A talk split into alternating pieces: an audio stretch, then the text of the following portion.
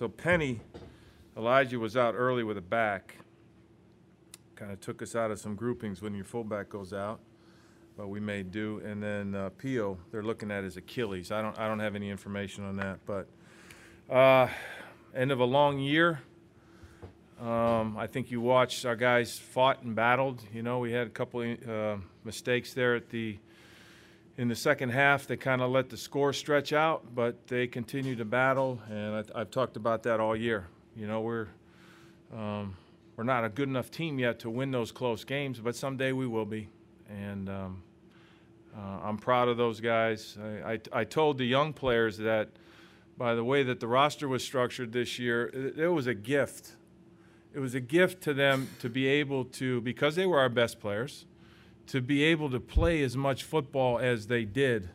And at some point here in middle of February, they'll be sitting on their couch and they're going to look back and shake their head and say, "Holy, holy cow, what happened?" And and then they need to use it as motivation to have a great offseason and come back stronger than ever, so that uh, in these close games we can find in, find a way to make enough plays to win them. Um, got no problem with the way they trained. You know, you know, you, you all year long you didn't get a chance to watch these guys practice. They practiced hard. They practiced uh, intentionally. Got no problem with how hard they play.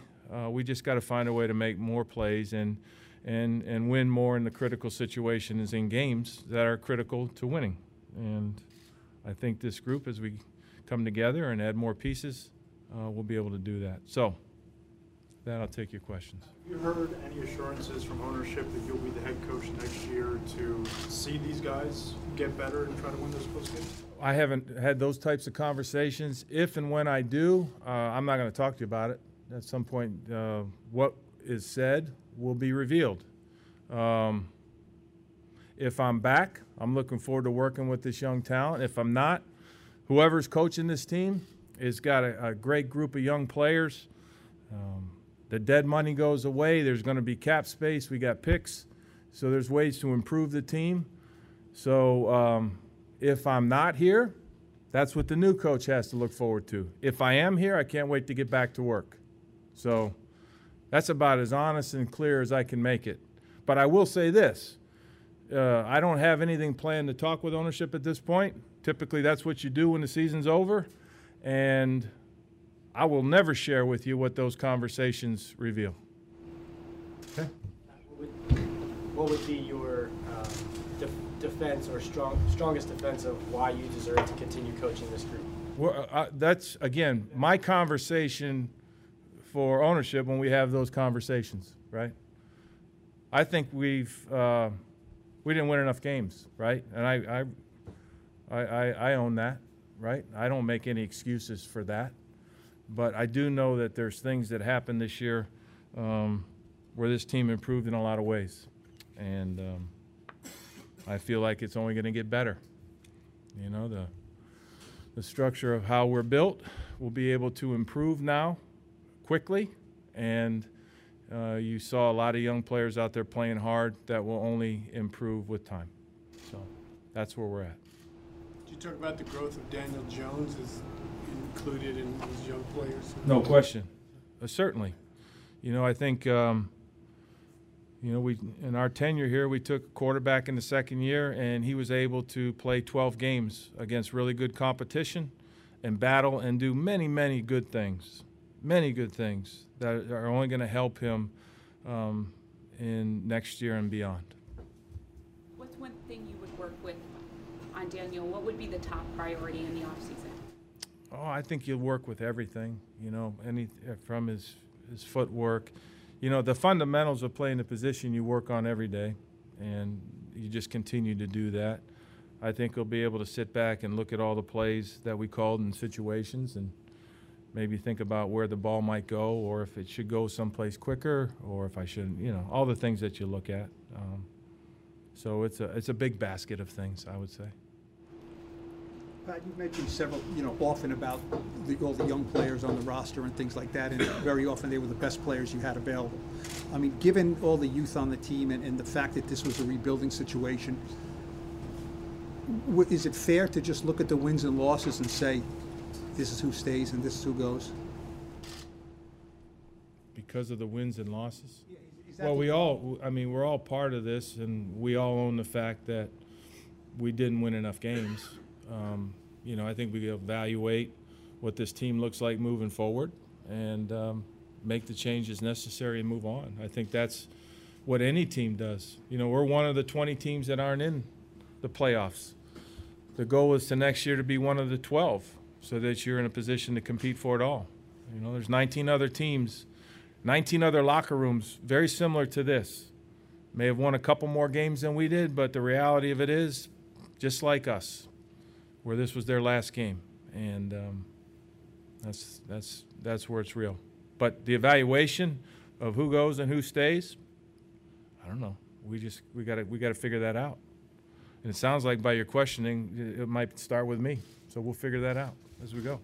When John spoke uh, before the season, he talked about needing to see progress this year, like that was sort of the Yeah. litmus test. What do you say to the progress that this team has I'll made? talk about what that means when, when we have a chance to visit. That's what I'll say. I'm, I, I'm really not going to share any more along those lines uh, at this time publicly. Pat, would you, would you say you're, sup- you're surprised that these questions about you being back next year are coming up at all? No, not at all. No, it's, this is this is a wins business. I get it. I get it. We've been talking about this for, I think, about six weeks, right? You've been asking me the same questions for six weeks. So I don't know if I'm getting good at answering them, but I'm answering them a lot. You know. So that's that's the but but that's the reality of this business. When you don't win, that's the line of questioning. And I listen. I get that. I get that. Do you have a problem with the fact that you've been the only one available to answer those questions? Nope. Not at all. We're playing football now, and you know the the way this works is I visit with you five times a week, and so no, that's just the way that that's the way this goes. What'd you say to your team after the game? And they obviously know that they're not sure what you're. holds, No. what anyone's future holds. I will again. I won't share. I share bits and pieces of it, but the general message, aside from the fact that tomorrow we will exit, and they've done everything. They've tried to do everything right um, all year, and so let's do tomorrow right as well. And again, I I will say this about these settings, uh, including the locker room. There's a lot of faces in there that I don't recognize. And most of my messaging to the team is internal. And so when we get back to the, to the building, um, some of what I want to um, expound upon, I'll share with them then. Pat, you've said that before. Take two more. Who are you referring to? Have you ever been in there? Not one of yours. It's, you can barely, you can barely move. There's so many people with cameras and microphones and all that. And I, and I don't think, I think there should be a little bit of intimacy to a locker room after a game, and it's just not the case. And so if there's something I really want to share with the team, I do it in private. How much solace can you take? That's why. They ought to invite you in sometime. Huh? How much solace can you take to the fact that at least this group, I mean, they played hard for you. There- There wasn't, you didn't really throw a, a big clunker in there late in the season. Is that something that you could sort of hang your hat on? No, there are no moral victories for me. I mean, we, you know, my thoughts were when we scored, Saquon had the long run, we scored and went 17-17. Okay, how are we gonna how are we gonna win this thing at this point? And that's where I'm at. But Take one more. So you would say that, based on what I've heard you say right now, um, that you've left the team in a better place than you found it? I think so. I do. Um, you know, these guys battled, you know, and, you know, we can talk about the dynamics of how the team was built and where it's going. We're building, we're building a team, you know. Um, a lot of dead money this year, a lot of cap space next year, and um, some prime picks where we can use the draft wisely and make decisions on making this team better uh, with impact players. You need to have a quarterback. You need to be able to play defense. You need to be able to run the ball. And um, on defense, you need to have impact players that, when the game's on the line, can can can do things. And we have some strewn throughout this roster, and we'll have a chance to go get more. I think that's exciting the head coach, why don't you have control over who's in the locker room when we're talking to the team? Because this is the NFL. That's all.